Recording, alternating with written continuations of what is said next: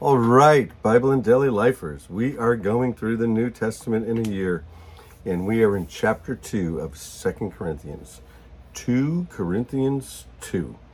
The Apostle Paul is largely defending himself as the people who he led to Christ and the church that he formed is now turning against him for whatever their reasons are. You know, they're just an interesting group of people to begin with. They're not unlike people anywhere or any place else. We said they're, you know, today it would maybe be like people who live in Miami or maybe Paris or London, New York City, San Francisco. Everybody's there. A lot of well-informed people, a lot of sex, a lot of partying, a lot of wealth, a lot of everything there. Everybody's there. Well, they're turning against him. He says in verse 1, he says, I made up my mind that I wouldn't make another painful visit to you. You know how that is when you're at odds with somebody for whatever reason it might be. And just being together, just being in the same room can be uncomfortable. And Paul said, I really don't like that experience, and I don't want to have it, and I don't want to get in a situation with you where we're all just in a room together and it just feels awful.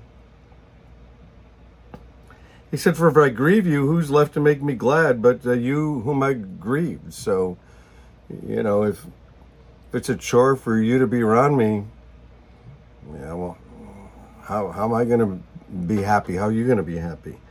Tragedy. How in this stuff happens in relationships, friendships. As I wrote as I did, so that when I came, I would not be distressed by those that should have made me rejoice. I should have been happy when I came. It should have been a great time. But instead, it seems like it's just going to be a miserable reunion. You ever have those meetings where you just dread going into the meeting? You just dread being with these people. You just dread what's going to happen. He said, I had confidence in all of you that you all share in my joy. Yeah. Let's just get along and be happy. For I wrote you out of great distress and anguish of heart and with many tears, not to grieve you, but to let you know the depth of my love. I love you guys. And man, this is a mess.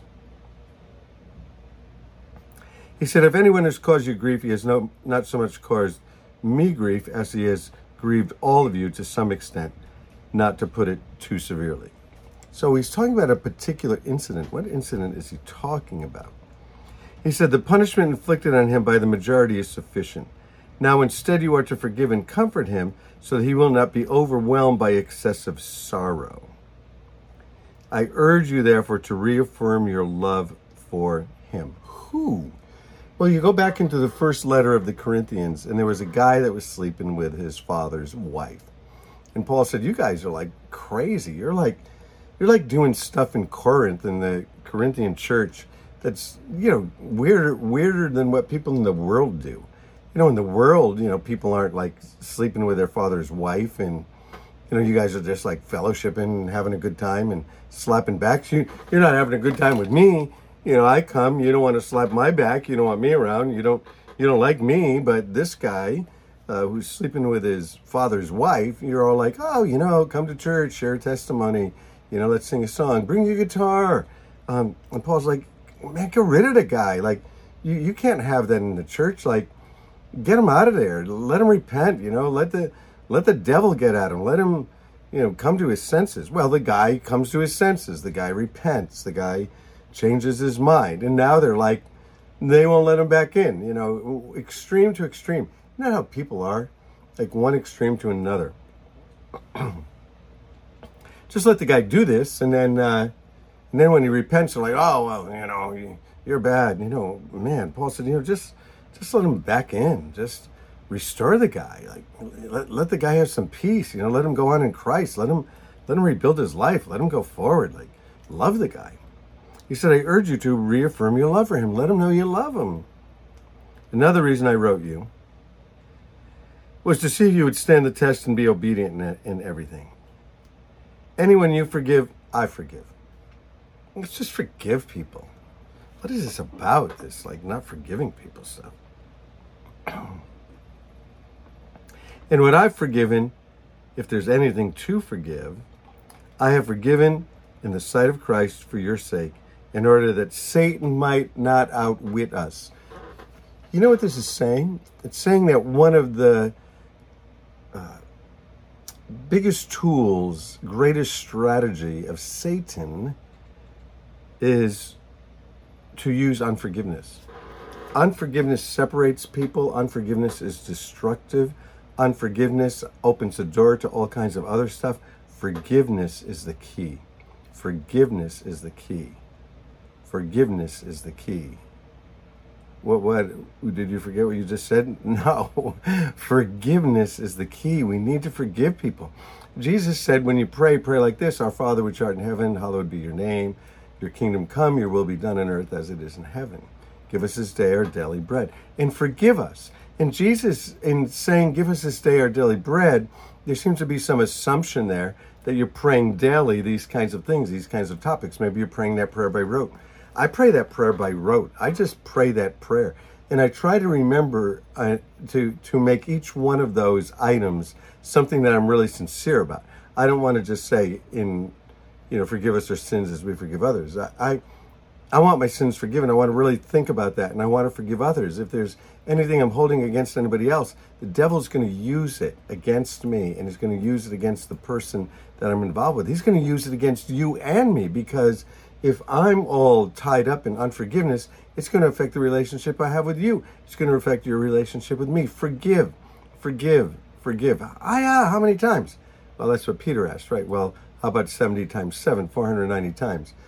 I think some of the irony of Jesus saying that is that who's counting to 490? And even if you were, when you got to 337 or something, you'd probably forget, oh, is that 336 or am I at 338? How many?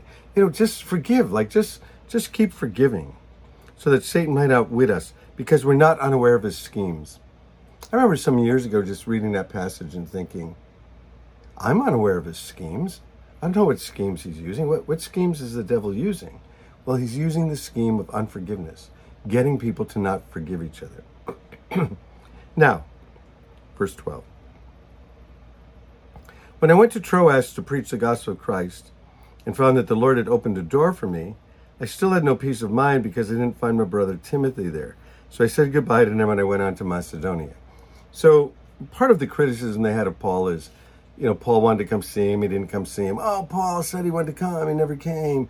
Well, travel in those days isn't easy, and a lot of stuff happens, and there's a lot of circumstances, weather, and how do you travel, and how do you get around, and every place is so far anyway.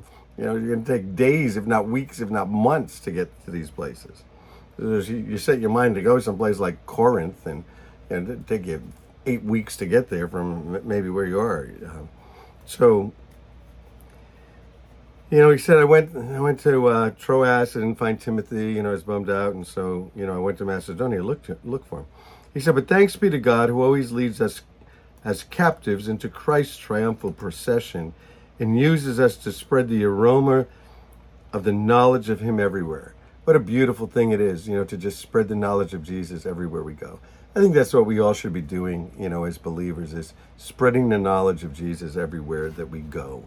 In fact, I'm going to write that down and remind myself, spread the knowledge of Jesus everywhere, the beautiful aroma of Jesus everywhere. For we are to God the pleasing aroma of Christ among those who are being saved and those who are perishing. So, we smell beautiful among the saved. We smell beautiful among the perishing to God. We belong to him. And everywhere we go, we should be bringing this wonderful smell, this wonderful presence of Jesus everywhere we go. When you're in the office, people are, what's that smell? Oh, it's Jesus. Isn't Jesus beautiful? Wouldn't you love to love Jesus? He loves you. To another, we're an aroma that brings death. To another, an aroma that brings life. For some people, they just don't want to hear it. It smells awful to them. To the one aroma that brings death, to another aroma that brings life. And who's equal to such a task? Who can do this anyway? Who can be a witness for Jesus? Unlike so many, we don't peddle the word of God for profit. So even in Paul's day, a lot of people were just like making money off this thing. On the contrary, in Christ, we speak before God with sincerity as those sent from God. Man, Lord Jesus, send us.